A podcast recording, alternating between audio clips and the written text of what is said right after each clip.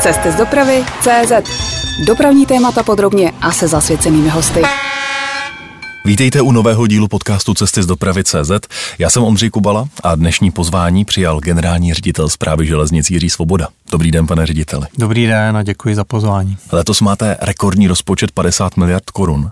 Rozklíčoval byste to trošku? Jaká část jde třeba do oprav tratí, jaká například na nádraží, a nebo třeba do příprav projektů jenom orientačně? Tak já se omlám, že vás opravím. Máme 70 miliard korun, z toho jsou investice téměř ve výši 50 miliard, to znamená přímo do těch modernizací, ať už probíhajících staveb nebo nově započatých v letošním roce. Dále součástí toho rozpočtu je pro provozu schopnost, to je 18 miliard, kde je teda veškerá režie, ale i včetně oprav a údržby a zbytek je na řízení provozu. Je to částka dostatečná. A co spolkne tedy nejvíc? Opravy tratí nebo spíš nové projekty? Jednoznačně nové projekty, čili investice a modernizace tratí. Když byste se podíval teď po síti, kterou spravujete, tak kam teče vlastně v investicích nejvíc peněz? Do kterých úseků? Tak v současné době, ale to bych spíš zmínil i v době minulé, mám tím na mysli rok 2022, jednoznačně vyhládají koridorové tratě, mám tím zejména na mysli úsek Praha-Kolín a potom čtvrtý koridor eh, Praha-České Budějovice, to byly největší počiny a dále v řadě je Přerovsko a Blansko a domov Brno. Eh, ceny energií, ceny stavebních materiálů, ceny lidské práce za poslední dva roky neuvěřitelně rostou a řada stavebních firm v některých případech měla problémy dokončit eh, nasmluvané stavby za vysoutěžené peníze. Řešíte i tenhle problém u vás? Tak přímo, že by byly problémy s dostavbou, to jsem nezaznamenal. Spíš se velmi otevřelo téma jakési kompenzace za ty skoky v těch mm-hmm. cenách materiálů. Jednalo se zejména o měsíce jarní v loňském roce a to se vyřešilo vlastně eh, vládním pokynem, který teďka budou firmy zpětně uplatňovat pro výjmenované komodity, kde opravdu ta cena byla skoková. 50 miliard do investic, do nových staveb, bude to stačit? Eh, při tom eh, růstu a při té inflaci stavebních cen? tak eh, určitě železnice v České republice z pohledu infrastruktury by vlastně zvládla mnohem větší investice, ale je to rozpočet na rok, takže za nás je to dostačující a upřímně jsme to ani nečekali, že takováto podpora financování železniční infrastruktury nastane. Myslím to možná spíš tak, jestli nebudete muset vzhledem k růstu cen přehodnotit některé projekty nebo třeba odložit na další roky. Mm, toto nerealizujeme. On už teď se potvrzuje, a bylo to i v záru loňského roku, že ten trh eh, už reaguje trochu jinak eh, než eh, v loni na jaře či v létě. Ty ceny se stabilizovaly, ceny energii bytí každý občan vnímá ten nárůst, ale šlo se vlastně formou spotových cen a já vlastně denně sleduji pohyb na burze, protože jsme jeden z největších nákupčí pro silou elektřinu, čili pro trakci a ty spoty nás mile překvapují, kde se teď momentálně nacházejí. To znamená, jste optimista pro ty další roky? Ano, jsem. A které stavby letošního roku budou z vašeho pohledu ty nejvýznamnější pro železnice? Tak stále platí i stavby, které máme ještě z loňského roku rozestavěné. Byť i už jsou eh, provozovány, tak pořád ještě jsou nějaký dílčí doplnění, jako například Blanská domov Brno, Musím zde zmínit to, co vyvolalo často, dá se říci, velkou kritiku na spolevou železnice. Mám tě na mysli stavbu Ústí na Tolicí, Brandýs na Tolicí, která opět začne měsícem března až do června. No a definitivně to bude za námi, takže to určitě bude mít velký vliv. No ale pak už to jsou stavby, na které se možná ptáte, které začnou tak některé začaly. Jedná se o Kladno, Kladno Ostrovec, čili rameno Praha, Kladno a zaustění na letiště Václava Havla. Začaly Bubny minulý týden, nebo teď už předminulý. Chceme vyhlásit Masarykovo nádraží, to dřív byl jen sen, že se to někdy bude dělat a jsme vlastně ve finále, čili těch projektů bude opět mnoho. A když bychom se na to podívali z pohledu cestujícího, kde v letošním roce se cestujícím právě díky investicím do infrastruktury nejlépe zlepší cestování, tak bude to asi eh, Blansko Adamov? Tak eh, abych dal na první místo eh, to, co už je provozováno, Mám tím na mysli čtvrtý transitní koridor, kde skutečně Praha České Budějovice až skokově zkrátily se jízdní doby. Je to připraveno i na vyšší rychlosti, ale to se váže na zavedení ETCS, čili Evropského vlakového zabezpečovače. Čili tady bych to asi dal na to první místo, jak jsem zmínil. Dále určitě bude znát, a to už teďka i vidím ze statistik, kterou každé pondělí mě je předložena řízením provozu úsek Praha-Kolín, kde ten velký počin poříčany velím a následně ještě jsme se rozhodli eh, ve spolupráci s ministerstvem dopravy, že uděláme i velím Kolín, což bylo za 13 dní. To se opravdu podařilo díky mechanismům, které zde byly v České republice, takže tam to pocítí cestující a už to pocituju, jsem téměř denně i já uživatel. No a určitě bude zlomové i to, až se dokončí v červnu. Ústí nad Orlicí, Brandýs nad Orlicí, No a pak eh, bych zde vyzdvihl i to, co jste zmínil, to znamená plné zprovoznění Blánsko a domov Brno, které se právě váže na výluku. Ústí nad Orlicí Brandýs, aby už jsme mohli pustit toto rameno naplno i pro nákladní dopravu, neboť nyní se zdí odklonem přes Havlíčkův Brod. Pojďme se zastavit u některých těch nových projektů. Vy jste na prvním místě zmínil čtvrtý koridor z Prahy směrem na jih. Úsek Nemanice Ševětín je úsekem, kde byste si poprvé vůbec měli vyzkoušet financování prostřednictvím PPP, třeba jako ŘSD zná z dálnice D4, kterou teď staví od Příbramy směrem na jih na Písek. Jak daleko je příprava tohohle specifického způsobu financování? Tak stavebně jsme hodně daleko. A co se týče vašeho dotazu na financování, tak my jsme zadali studii na ten způsob financování PPP, co by to vůbec obnášelo a čeho by se to týkalo. U toho bych se pozastavil, protože skutečně musí se přesně nadefinovat, jestli je součástí nejenom ta stavba, ale i potom běžná údržba, revize, rekonstrukce. Všechno se musí nadefinovat. Například ve srovnání, jak jste zmínil ŘSD, tak přece jenom tím, že naše infrastruktura je zatížená technologiemi, hmm. ať už z pohledu teda napájení, čili trakční vedení, nebo zabezpečovací zařízení, ale i řízení provozu takže to rozhraní, kdo za co zodpovídá, bude právě teď předmětem jakéhosi detailu a je to otázka zhruba několika týdnů, kdy to předložíme i na ministerstvu, co z těch hodnot jako takových vyplynulo. Celá ta, celý ten úsek vzhledem k tunelům bude relativně drahý. Jestli se nepletu, někde jsem četl odhad 25 miliard korun. A jestli tomu správně rozumím, tak ten model ale, vím, že teď zjišťujete, ale ten model by fungoval tím způsobem, že soukromá firma postaví za své peníze a potom nějakým způsobem zpětně pronajímá tu infrastrukturu státu, který za její používání platí. Ano, splácí to eh, přesně tak, ale co se týče toho čísla, tak se přiznám, že nejenom mě, ale i jiný eh, členy týmu, kteří o tom budou rozhodovat, nás to zaskočilo, čili v současné době ještě hledáme, zda by ta stavba jako taková nešla realizovat eh, nějakou levnější formou, ale to opravdu jsme teď na začátku. Nezávisle na té studii PPP, mluvím teď o stavební. A to znamená, že eh, řešíte i ten navržený ten systém těch tunelů, jestli je jen projektovat jinak? Přesně tak, eh, řešíme, jestli opravdu nejde někde najít nějaká rezerva, protože ta částka je opravdu velká. Když si byli předpoklady, že by to mělo být do 20 miliard a vy jste to řekl správně, jsme už na 25, dokonce i více než 25 miliardách, čili začínáme se zabývat, jestli neudělat ještě nějakou studii vůbec na tu navrženou část stavební. A kdy pojedeme podle vás z Prahy až do Českých Budějovic po novém koridoru? Tak eh, některé věci zde už zazněly, ten čtvrtý koridor v těch významných částech a někde i v nové stopě je již téměř dokončen. Váže se to teda nejprve z pohledu vybavenosti, mám tím na mysli, když se zavede plnohodnotně výhradní provoz ETCS, aby jsme mohli zvýšit tu rychlost, která v místech opravdu je vyšší než 160 km hodině, tak jak je to nyní.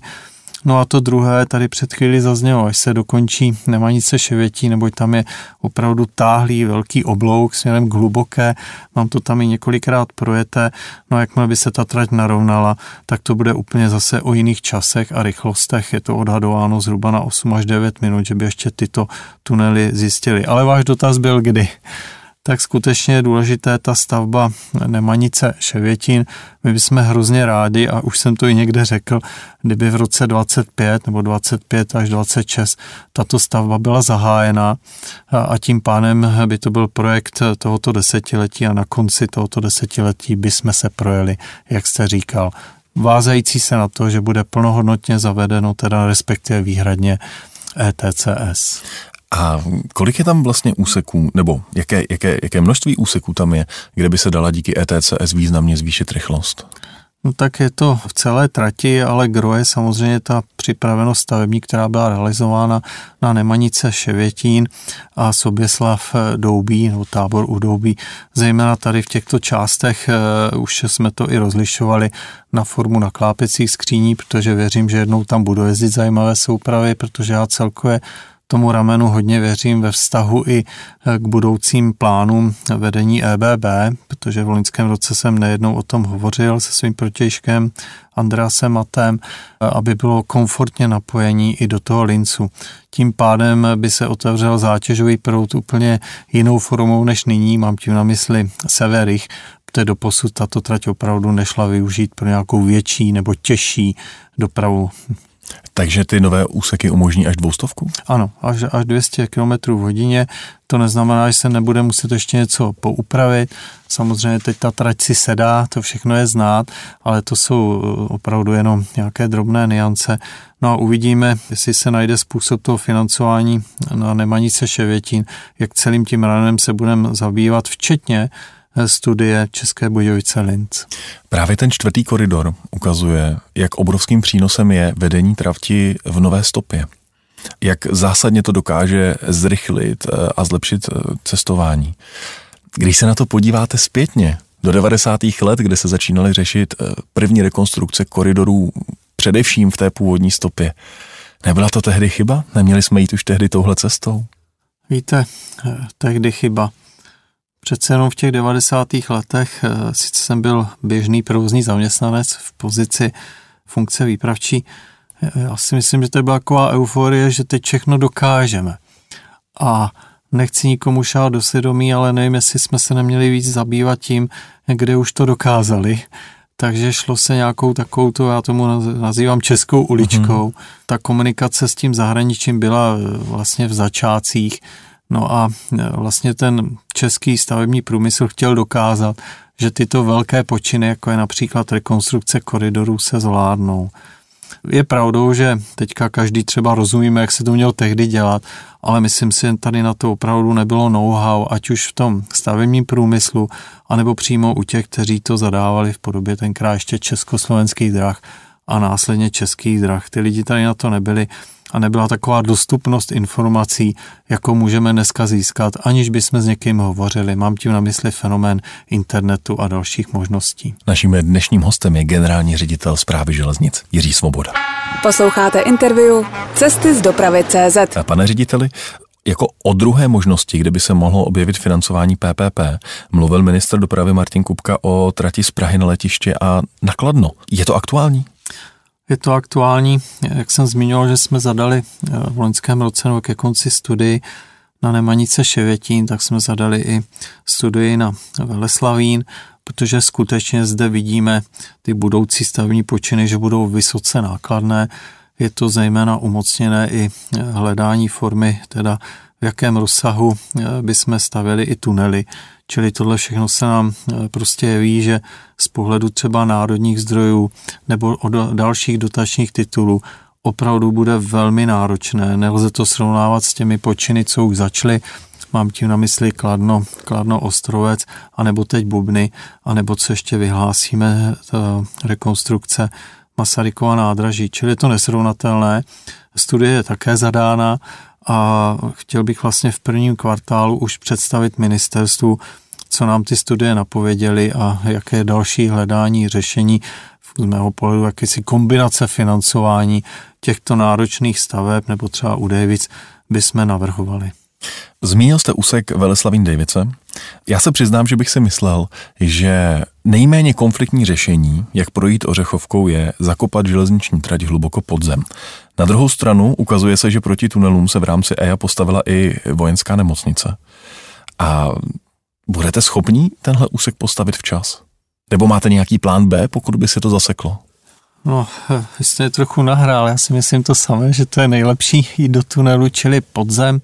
Budeme dál intenzivně komunikovat, ať už s vedením UVNky, nebo s občany z té oblasti Ořechovky, včetně samozřejmě příslušná městská část. Těch variant bylo vícero, zejména se jednalo o vlastně přesnou pozici, kde by v podzemí se to razilo. No ale nakonec jsme se shodli na jediné variantě, které jsme přizvali i zahraniční specialisty, kteří i představili to, proč ta varianta je opravdu eh, nejvhodnější. Čili dál budeme jednat s úvenkou, dál budeme jednat s občany a zatím bych neopouštěl to, co se opravdu několik let vybíralo, to znamená jít do hloubky a udělat tam nahoře eh, propojení na Vyšehradskou a vůbec to tam celé prostě propojit tou zemí. Věříte, že v roce 2029 pojedeme elektrickým vlakem z Prahy Masarykova nádraží na letiště a nakladno? Myslím si, že významná část eh, tohoto ramene Praha, Kladno, včetně zaústění, už hotová bude. V to opravdu věřím. Ale může zde jít k nějakému díl, dílčímu opoždění, zejména eh, té stavby, kterou jsem zmiňoval, to znamená to Davidsko. Dobře jste to nazval z pohledu, že jestli to bude elektrifikováno, tak nezávisle na těch všech počinech, které už běží a kam je to směrováno, Stejně se i zabýváme právě tématem, kdyby se času něco nepodařilo, jestli nějakou prostou elektrifikací aspoň na chvíli, než se eh, všechno dořeší, eh, to nenahradit než teďka nezávislou trakcí. Na té stávající trati? Ano. Ale sledujete především tu variantu tunel. Přesně tak. Když mluvíme o této trati, za okruhování letiště tunelem směrem na Jeneč eh, platí? To je finální řešení? Platí. Já jsem rád, že na rozdíl třeba od předchozích let už jsme vlastně s tou obcí se dohodli na určitých kompromisech a pardon, věřím, že teď nikoho nenazlobím, spíš v neprospěch nás, čili zprávy železnic. Musíte tam ještě dořešit nějaké podmínky, které tam jsou v rámci toho území ze strany té samozprávy ještě dány eh, k tomu jednání, ale platí tato stejná forma, která se čím dál víc přesňuje, protože eh, tam opravdu na určité ploše, několika hektarech, se sejde letadlo, vlak a i auto. To znamená letiště Václava Havla nebo řízení letového provozu ŘSD a SŽ. Je to velice náročný projekt. Před 14 dny se k tomu už i sedělo a už začínáme zpřesňovat, kdy kde kdo může být, protože zde například opravdu se připraví část stavby, aby se vlastně mohla třeba stavět ranvej a tak dále. Ale já v to věřím. Když už mluvíme o téhle trati, jak to bude s pražským Semmeringem? Bude elektrifikovaný nebo zůstane tak, jak je? Už se ví? No, on vlastně prošel určitou rekonstrukcí z pohledu zabezpečovacího zařízení a možná je škoda, že v rámci toho se nevyvinul větší tlak na tu elektrifikaci, ale přece jenom se jedná často i o území obestavěné. Samozřejmě všude jsou cizí vlastníci těch pozemků, tak bohužel elektrifikace vždycky dělá větší zábor než, uh-huh. než běžná nezávislá trakce, čili bez trakčního vedení. Já bych úplně ten projekt nezatracoval, protože by se nám kompletně to celé zokruhovalo a je to také jedna z variant pro budoucí eh, prostě soupravé vlaky, které budou ryze vázány na elektrifikaci. To uvidíme. Eh, není to věc, která není prostě teď někde přímo zaprotokolována, ale nadále se tím zabýváme, jestli by to nestálo za to. Je pravdou, že teďka, dá se říct, na scénu nastupuje nový fenomén, mám tím na mysli různé typy napájení a tady eh, to říkám cíleně, jestli třeba hybridní vlaky by tohle rameno nezvládali a jinde by se zase dobili. Všechno tohle je nyní ve hře. Pojďme se přesunout z Prahy do Brna na malý skok. Přesun železničního nádraží v Brně a celkově vlastně celá rekonstrukce železničního uzlu Brno. V jaké je z pohledu zprávy železnic teď fázi? Tak je to projekt, o kterém se hovoří teď už více než 100 let, ale i zde jsem optimista, pardon, že to tak působí, ale já musím být optimista. Je to ve fázi takové, že architektonická soutěž spolu s vedením města vlastně za námi, ta teď probíhá, respektive to zkreslení, zakomponování železničního uzlu. Brno. Je to rozdělené na dvě části, ta architektonická soutěž. Jedna je soutěž města Brna, a druhá je naše, to znamená, my se zabýváme ryze tím nádražím a tou infrastrukturou a Brno se zabývá ryze tomu, toho okolí, kde samozřejmě ruku v ruce se řeší propojení na městskou hromadnou dopravu, eh, čili tohle všechno se teď vytváří a chtěli bychom, a tak to je myslím i naplánováno, na zlomu pololetí, to znamená červen, červenec, Uvidíme, eh, co všechno ještě vyvstane za otázky nedořešené. Vlastně představit, jak zpráva železnic, tak město, jak by to na té lokalitě mělo vypadat. Je dobře, že už se, a já věřím, definitivně rozhodlo, kam se žup z B přesune. To jsem se chtěl zeptat. Je už definitivně jisté, že se nádraží přesouvá? No tak jisté. Jisté, jisté v politice není nikdy nic, já vím. A rozhodují politici. To já nevím, já politik nejsem, ale uh, každopádně to už dostalo tolik pozorností, to rozhodnutí, kam by ten žup měl být nasměrován, že já už teď věřím, že to začíná být čím dál více pevně zakomponováno na tu adresu, která byla vybraná, protože Brno si to zaslouží a skutečně s tou stanicí stávající nelze nic už udělat vzhledem k tomu, že je krátká a má krátké oblouky. Jedním z obrovských témat, které teď řešíte, jsou mosty v Praze. Most na Pražské výtoni, na jedné straně vítězný návrh 2T Engineering, na druhé straně odpor lidí, kteří chtějí původní most za každou cenu zachovat. Jak to bude s mostem na výtoni dál? To je téma, které si troufnu říct a teď se nechci prodávat před posluchači, ale s kterým usínám i vstávám poslední tři týdny. Jak to bude dál? No tak možná jste zaznamenali, eh, že se otevřela i téma jakéhosi technického kolokvia, který znovu má otevřít záležitost, zda most eh, nebo mosty eh, výtoňské lze opravit či nikoliv ale můj názor je neměný. Mám tím na mysli, co jsem zmínil i prezentaci v Národním technickém muzeu, že prostě to není v otázce, jestli opravit nebo ne, ale k čemu má ten most sloužit. Ta železniční dopravní cesta eh, vůbec po Praze jako takové zaznamenává obrovský rozvoj. Když si jenom vemte, co jsme eh, za posledních pět let vystavili, Eden, Zahradní město, Vysočany, prostě ta doprava je čím dál víc využívána. Je to dobře, že se opouští individuální, zejména ve velkých městech a Praha je pro mě metropole, sem to patří, aby se to řešilo. Čili já si myslím, že je trošku nešťastné, že spíš se otevřelo téma, jestli to jde opravit, než pro jaký účel ty mosty mají sloužit. Proto byla i ta soutěž, byli k tomu přizvaní všichni, někteří bohužel si to už nepamatují a někteří při průběhu vyhodnocení i opustili komisi, je mi to líto. Tím narážíte na pražského náměstka Adama Scheinhera. No, já myslím, že to je takto i dohledatelné, protože skutečně s tím člověkem jsme se o tom bavili rok, než se to celé zrealizovalo a opravdu mě mrzí, kam to celé teď je nasměrováno a co všechno je vzkazováno i přes ty média. I tak, už to bude po třetí, jsem optimista, že nakonec se prostě to řešení nějak najde. Je spíš otázkou, eh, co třeba s tou stávající mostní konstrukcí. A řekněte mi, v jakém stavu ten most vlastně je? Jsou tam čidla, která hlídají spáry, respektive praskliny v mostní konstrukci. Jako může se stát, že čidlo zahlásí poplach a druhý den nejezdíme na výtoni přes Vltavu vlaky? Tak já nejsem statik, eh, vycházím opravdu z těch všech posudků, který dělali lidé, kteří se přímo zabývají mostními konstrukcemi a kteří hodnotili i lidé, kteří za to zodpovídají.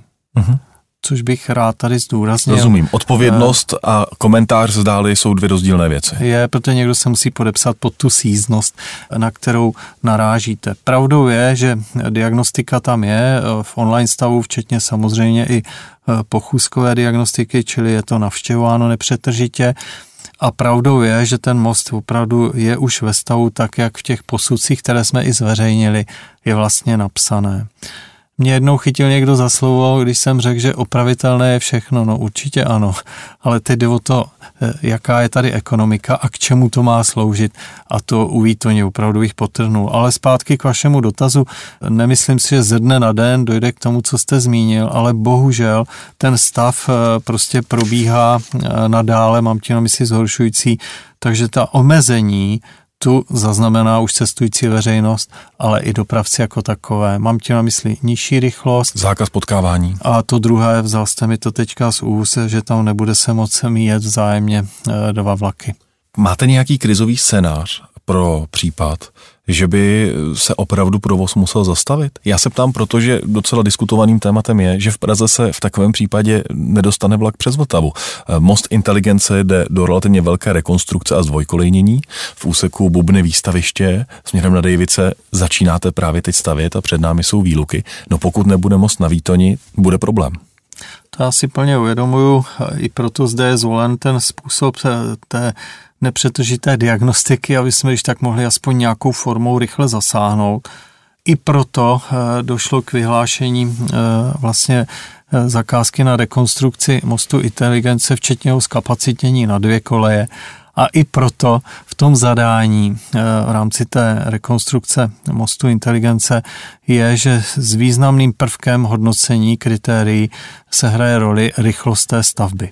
To jsme tam vkomponovali a tady bych hrozně rád, kdybych nebyl jednou chycen za slovo, ale myslím si, že tohle všechno eh, v tom součtu a časovém sledu vytváří podmínky, že minimálně jedna kolej, ať už teda na přelomu roku nebo v úvodu roku příštího přes tu inteligenci už bude sízná. A to je ta varianta a odpověď na ten váš dotaz. To však neznamená, že to nesníží radikálně kapacitu, jak pro eh, vlaky osobní, tak zejména pro vlaky nákladní. To určitě neznamená.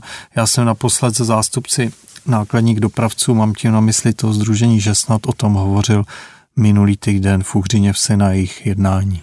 Bude tady potřeba počítat s tím, že dopravci budou jezdit po odklonových trasách. Pokud si představím trasu Beroun Praha Libeň, tak buď pojedu přes Jižní Čechy, nebo pojedu přes kopce přes Rudnou Hostivice a Noutonice.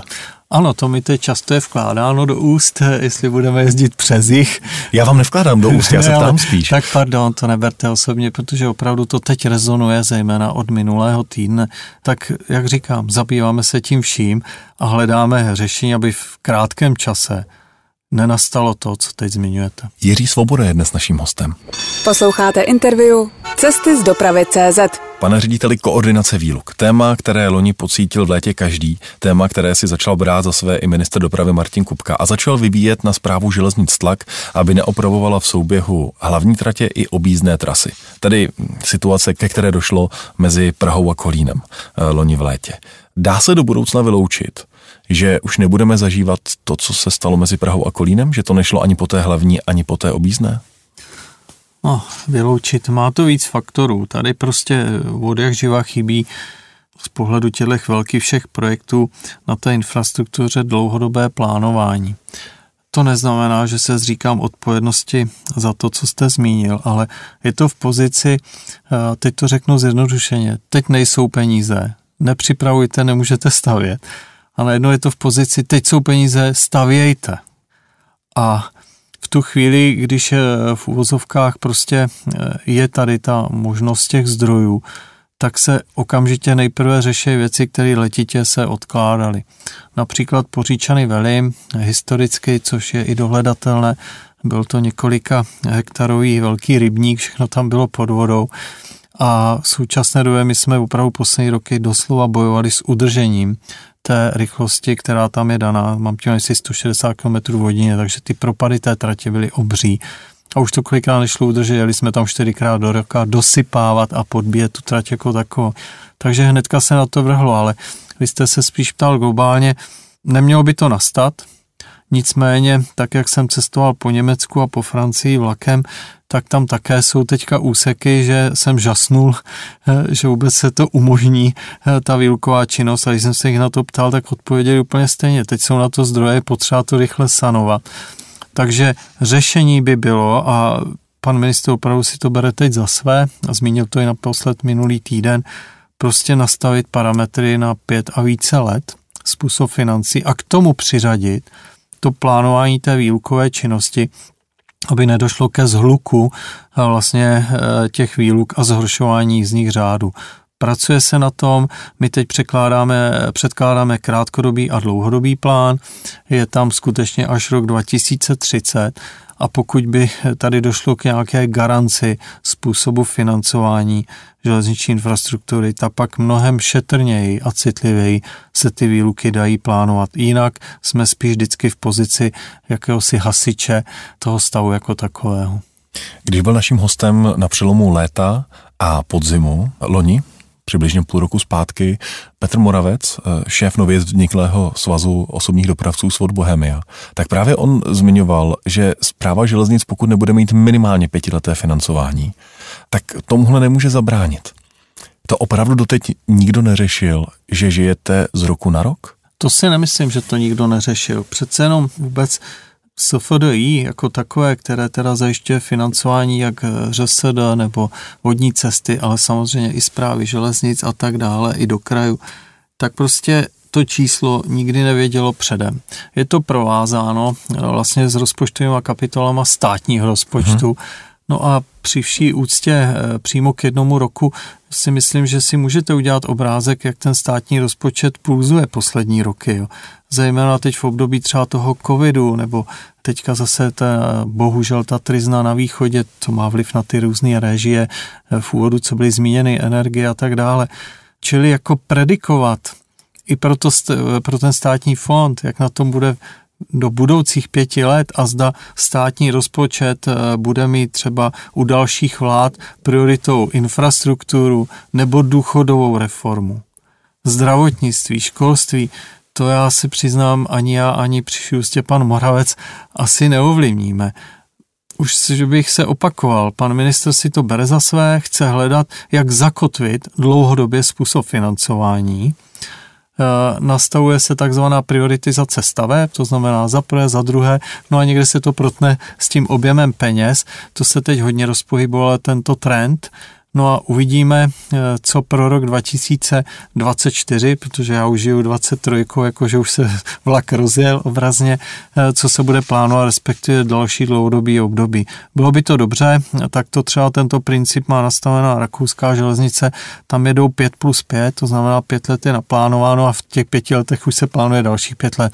Moc bych to české železnici přál. Když jsme u výluk, a já vás vrátím ještě do roku 2023, eh, kde budou vlastně letos cestující bolet bavit výluky nejvíc. Je to právě to centrum Prahy?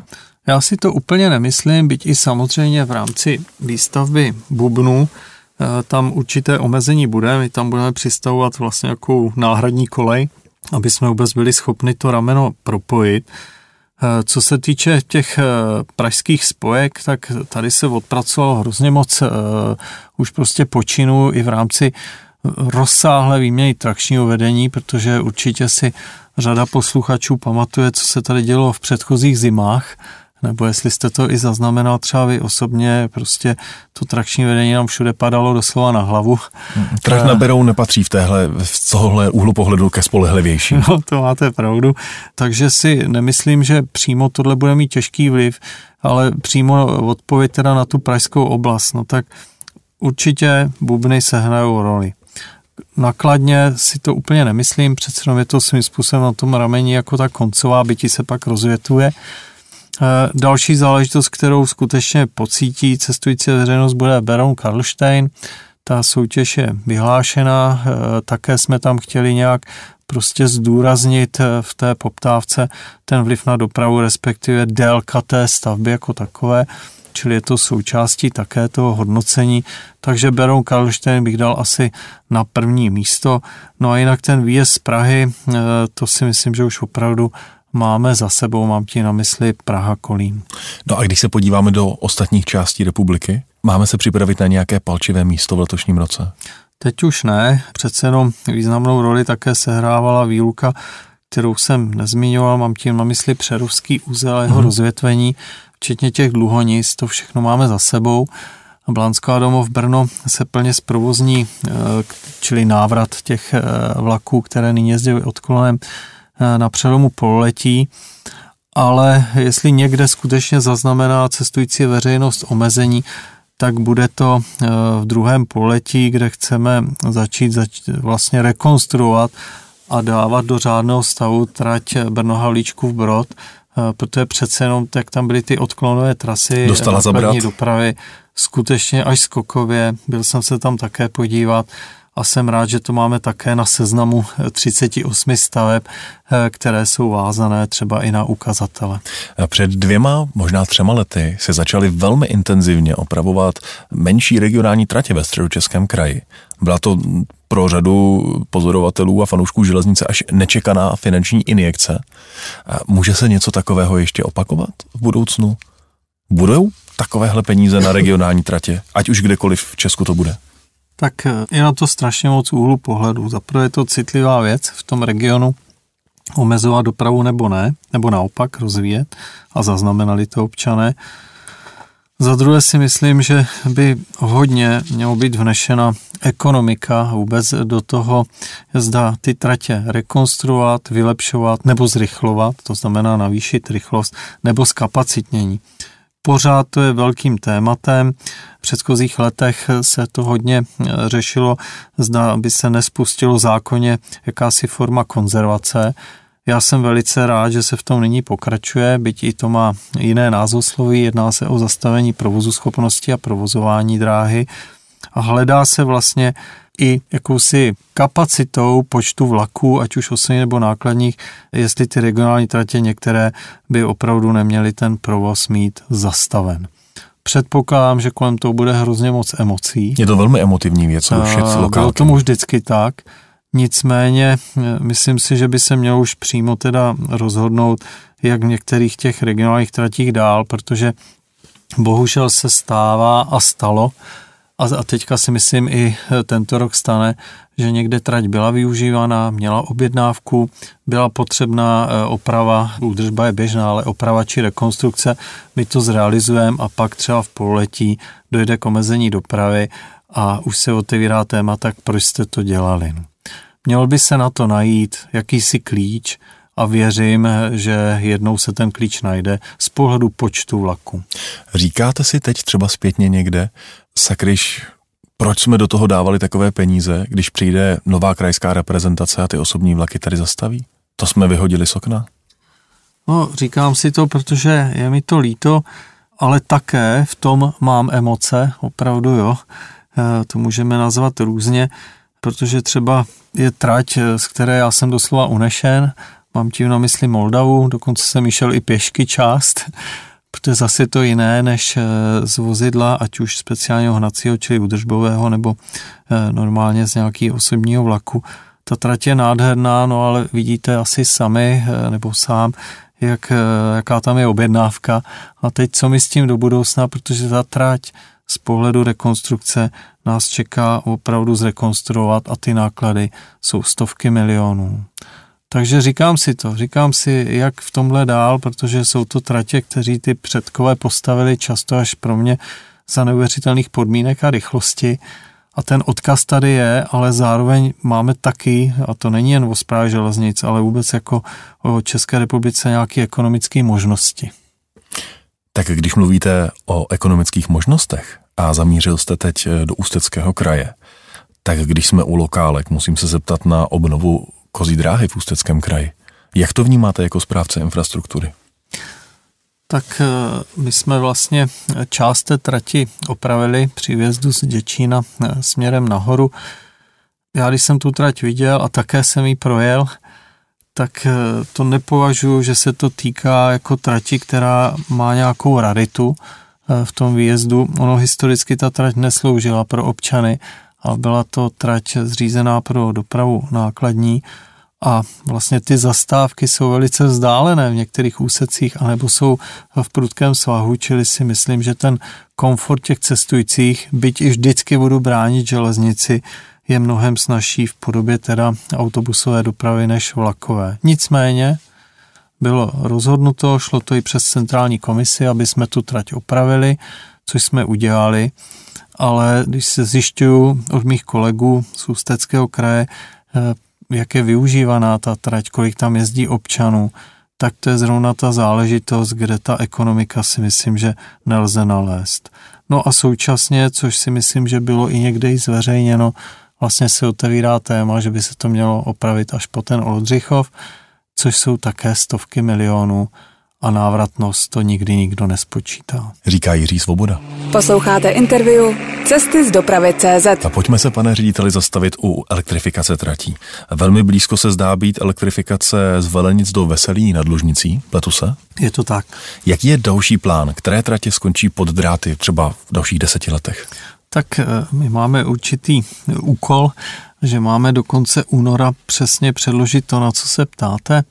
Eh, nazvalo se to takzvaně prostá elektrifikace, čili že by se to třeba úplně nevázalo na železniční mhm. svršek uh-huh. a spodek, protože v rámci vždycky zatrojování se většinou realizuje všechno, ale najít vlastně, kde je přesně ta hranice, že zatrolujeme, zařídíme i to, co je nezbytné, mám tím na mysli zabezpečovací zařízení, protože to je provázáno s napětím, uh-huh. to nelze ty světy oddělit, skutečně ne eh, za jakých podmínek bychom takhle tu prostou elektrifikaci realizovali.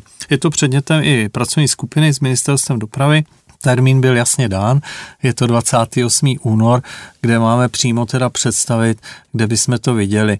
A já si dovolím teďka to nezmiňovat, protože úplně nejsme všichni vzájemně ve schodě, eh, protože do toho všeho teďka hodně rezonuje vlastně eh, soutěž, kterou vyhlásili České dráhy, mám tím na mysli i pořízení hybridních vozidel, což může přímo zas ovlivnit některá ta ramena, eh, o kterých se uvažuje, zda dávat trolej nebo ne. Všechno je teď ve hře, ale za měsíc představíme. A je nějaká konkrétně už jako jistá trať, stejně jako Velenice Veselý nad Lužnicí? Tak zabýváme se zejména Moravskosleským krajem, kde právě rezonuje i to téma, které jsem zmínil, mám tím na mysli pořízení hybridních vozidel formou teda zasmluvnění objednávky.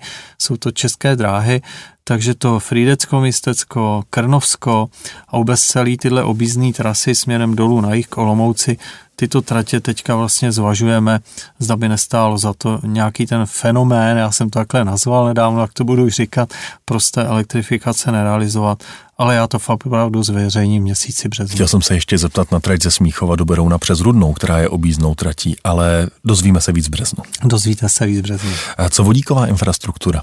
Téma zelené Evropy velmi výrazně tlačí vodík, ale když se zeptáte dvou odborníků, tak každý bude mít jiný názor, jestli pro zemi která je kotlinou mezi horami, má vlastně vodíková trať smysl, protože přeci jenom tak levný vodík jako severské země, kde fouká od moře, nemáme. To jste řekl dobře. Já tenkrát, když tady eh, v loňském roce, teď nevím, jestli to bylo v jarních měsících, omlouvám se, všechno hrozně utíká, eh, společnost Alstom představila ten vodíkový vlak, tak byl jsem součástí té prezentace i setkání v tom vládním salonku na Praze hlavní nádraží. Všechno mě bylo představeno, byl jsem i seznámen s tím, co je nezbytné, to znamená vlastně jakou formou by se zbrojily ty vozidla, eh, kdy ta tankovací stanice opravdu není nic jednoduchého.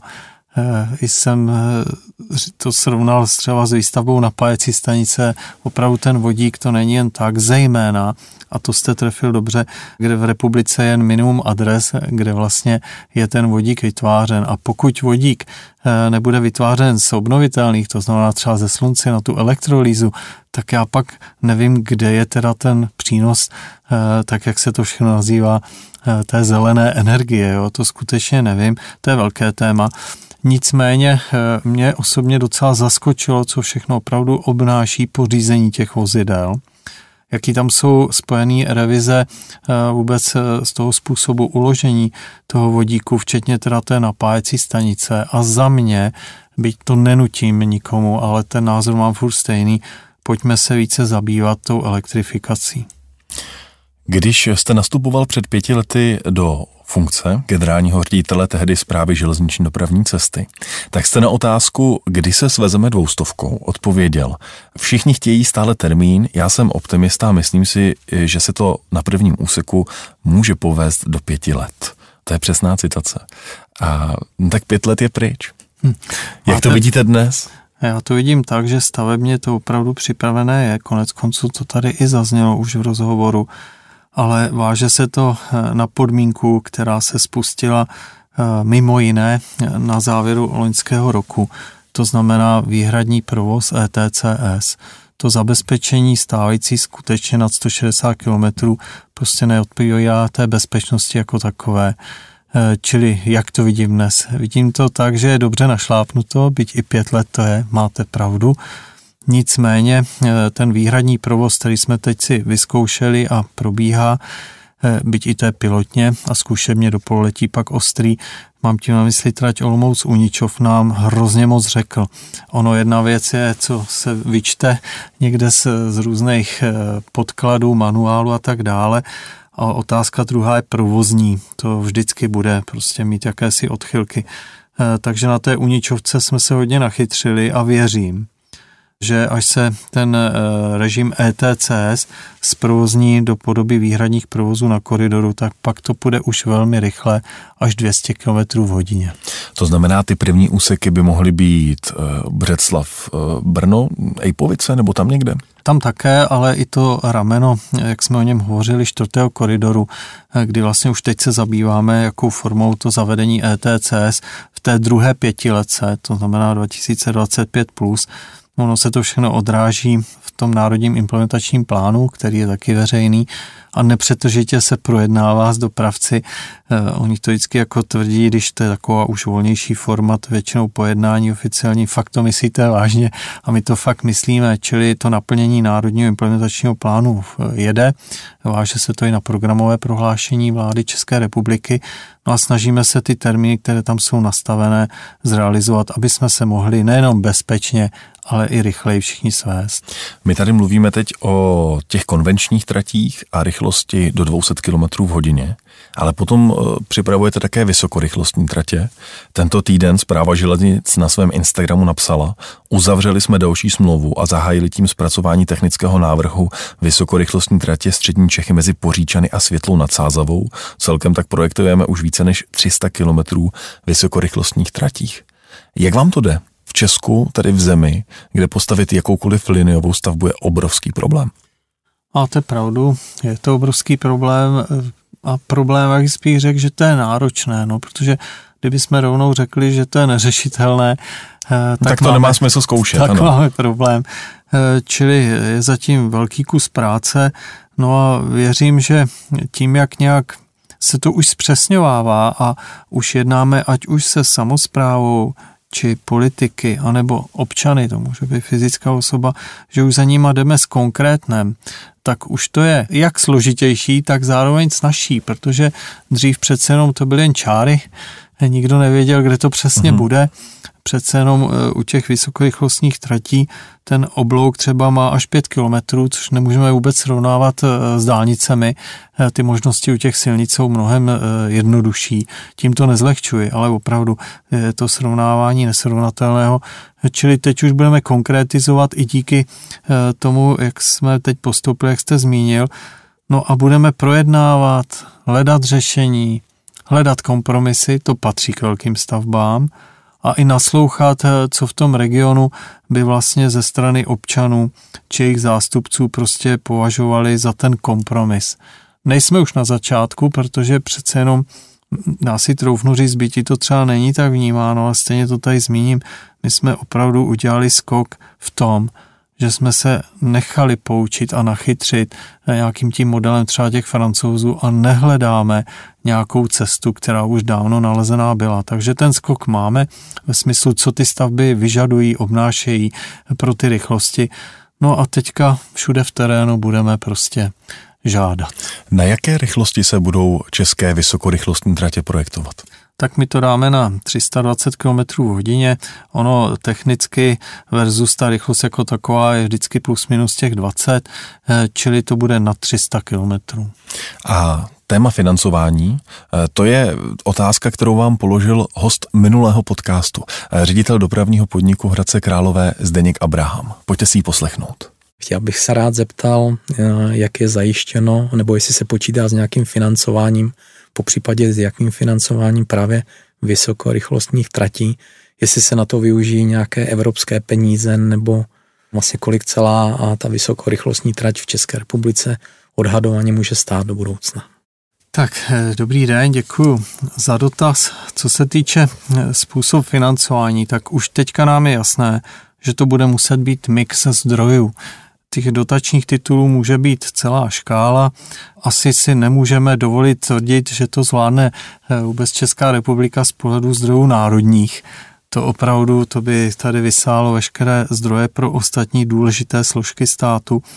Nicméně eh, už teď víme, že jedno ze stěžejních rozhodnutí bude takzvaná revize TNT tratí, která je předložena teď už druhým rokem na příslušné komise, eh, kde žádáme Evropu, aby ty, ty vysokorychlostní tratě, ty rychlá spojení byly zařazeny do té nové revize, čili zaktualizované koridorové tratě přes Českou republiku v podobě těch vysokorychlostních tratí. Pokud se tam zařadí, je to predikováno Eh, teďka, že by to mělo být do roka a do dne, opravdu takhle mě přišlo i sdělení minulý týden, že první kvartál 24, že už by opravdu měl dopadnout, eh, tak se bude možnost žádat o zdroje CEFové, čili to je jedno z dotačních titulů.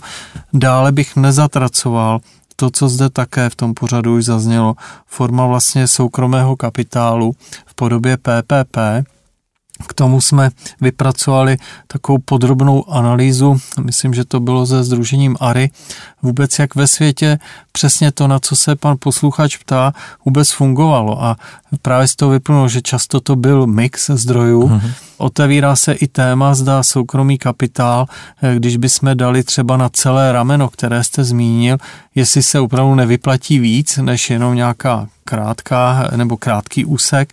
No a dále, to musím také zmínit, aby ty vysokorychlostní traťky měly přínos pro občana České republiky, tak musí mít provázanost s tratěmi konečnými, mám tím na mysli vybudování terminálu.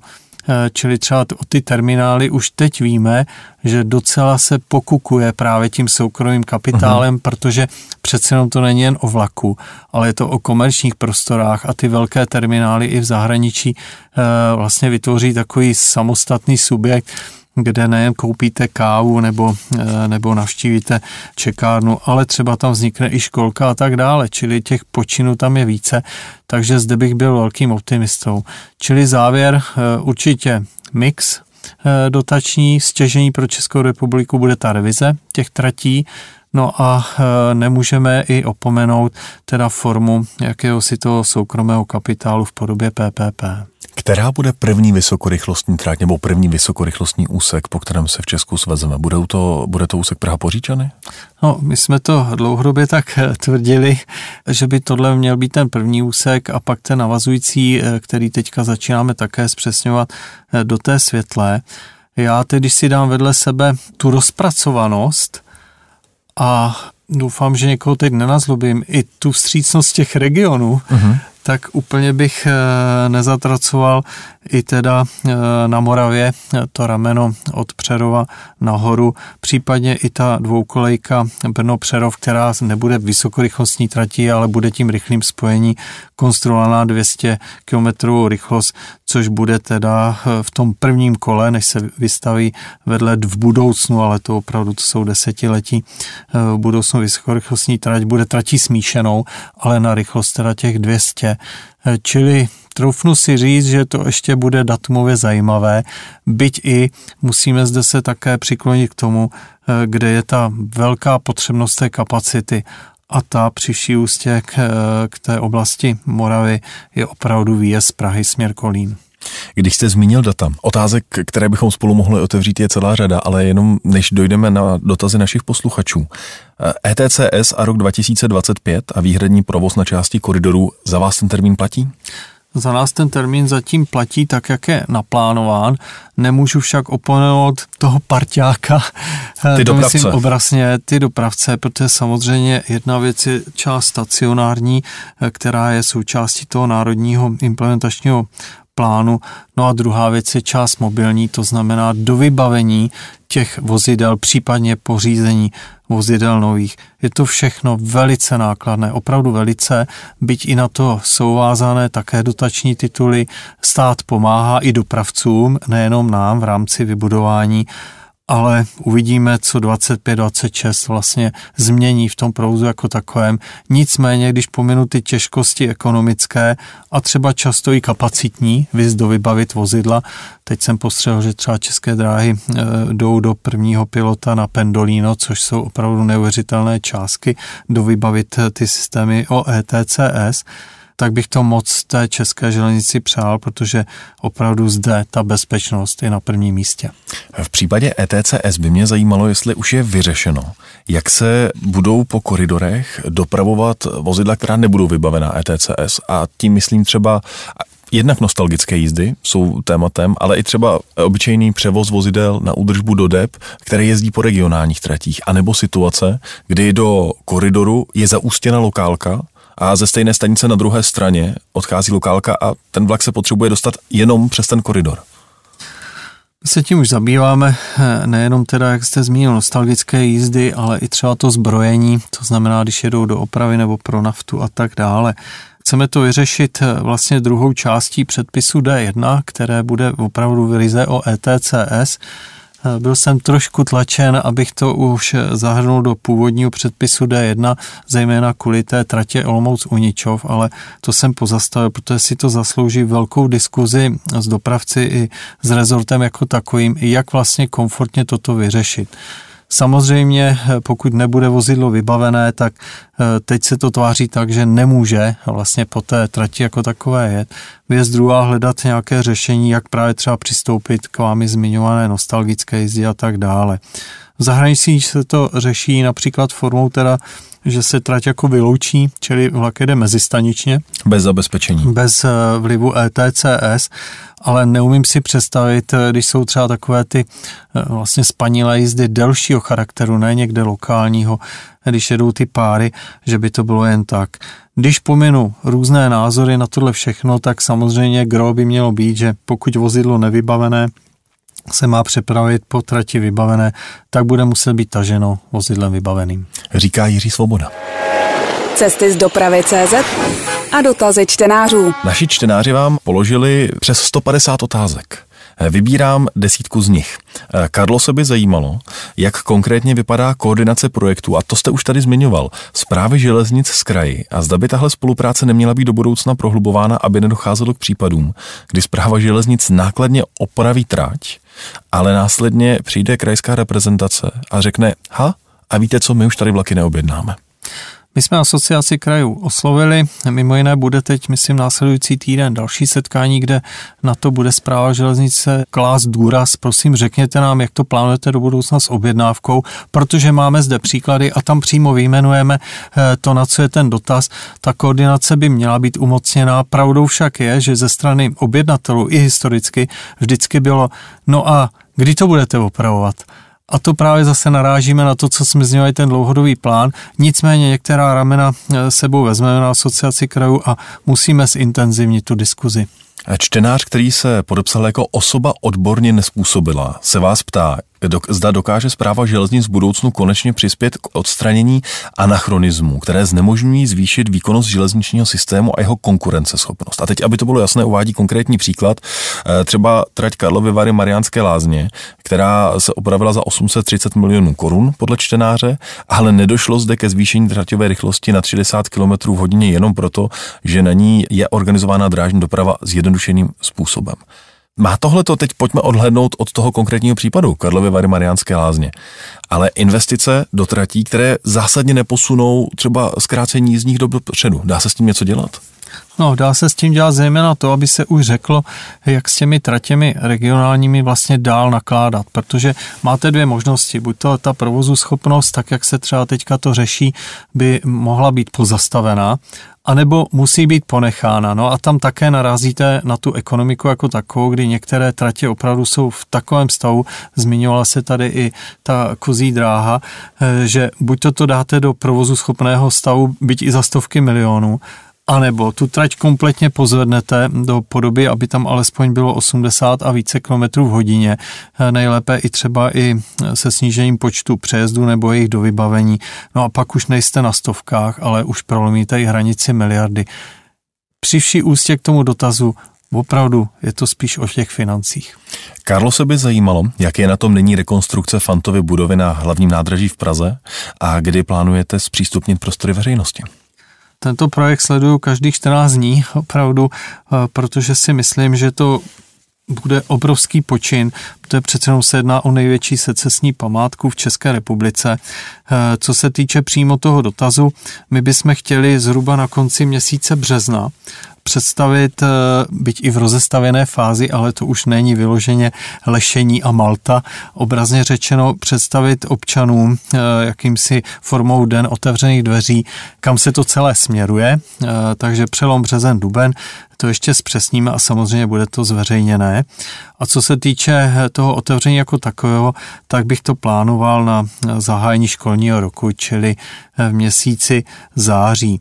Nevidím tam úplně už nějaká rizika stavebního charakteru, byť ta stavba ještě běží, ale více se teď zpřesňuje otázka vůbec komerčnosti té adresy, protože při vší k jakékoliv komerčnosti, myslím si, že zde by se to mělo nastavit tak, aby ten stát to měl ve vlastních rukou co nejvíce.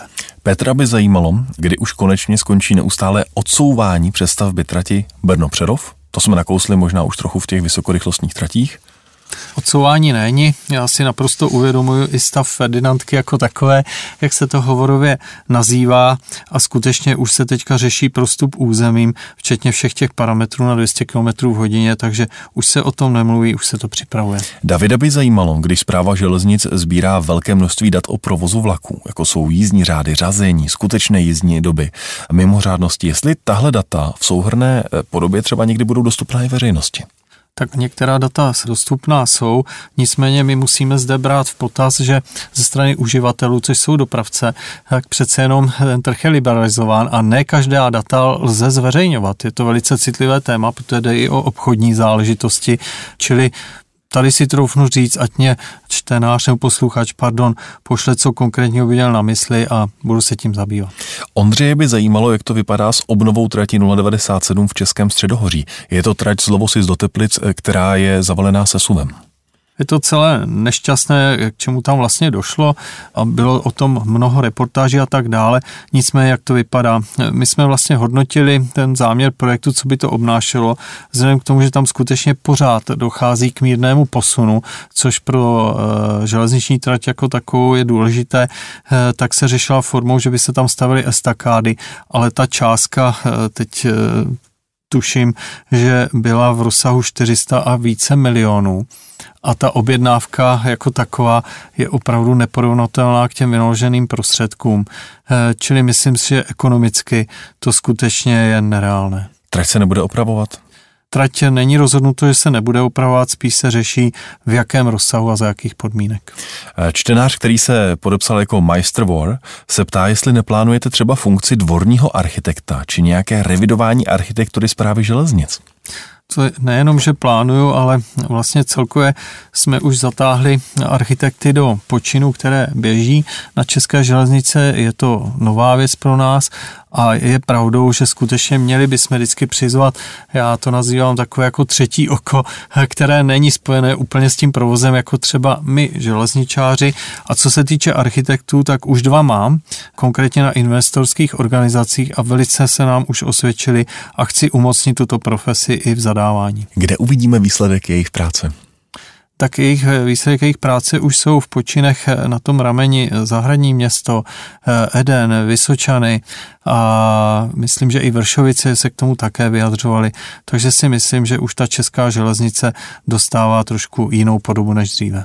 Čtenář, který se podepsal jako Elb, se ptá, zda budou koridorové pražce vytěžené ztratí Brno-Blansko použité na nějaké lokálky jejich opravy. Takhle se opravila celá řada lokálek ta stavba eh, Blanská domov Brno eh, přece jenom se jedná o krátké oblouky, ještě spojené několika eh, tunelovými umělými stavbami, čili v současné době vyzískaný materiál, tak to my nazýváme, podléhá takzvané kategorizaci. To máme vlastní lidi, kteří budou hodnotit, zda vůbec se vyplatí ten vytěžený materiál vracet někde do trati uh-huh. regionální. Ne vždycky tam vychází vhodnost do té tratě dávat starý materiál a je lepší vyměnit ten Sošek za nový. Takže se ještě uvidí. Uvidí. Páju by zajímalo, kdy bude finálně dokončená rekonstrukce trati Otrokovice-Vizovice. To je obrovský téma. Já bych spíš zmínil i ten zlín, který si to určitě zaslouží. My v současné době už řešíme podklady pro žádost stavebního povolení. Tam to dlouho vázlo vlastně v tom území na rušení či nahrazení e, přejezdu jako takových. Je to tam krásně, když vyjíždíte e, do Zlína, co všechno tam je. No a chtěli bychom v druhé pětiletce, čili po roce 25, už konečně stavět, protože si myslím, že tohle rameno je takovým posledním prvkem, které by mělo být napojené na koridorové tratě. Zaujala mě otázka Zbyňka, kterou jsem se nikdy neuvědomil, ale Zbyněk se ptá, proč na nádražích mizí kohoutky s pitnou vodou, jako byly dříve. Tak jsou to vlastně dva důvody. První, že v příchodem zimy se všechno muselo dementovat, vypustit a profouknout ty trubky, aby tam neroztrhaly. A druhé, teď to, pardon, řeknu trochu hovorově, on si je velice často někdo půjčoval, ty kohoutky. Takže součástí... Mizeli. No, asi tak.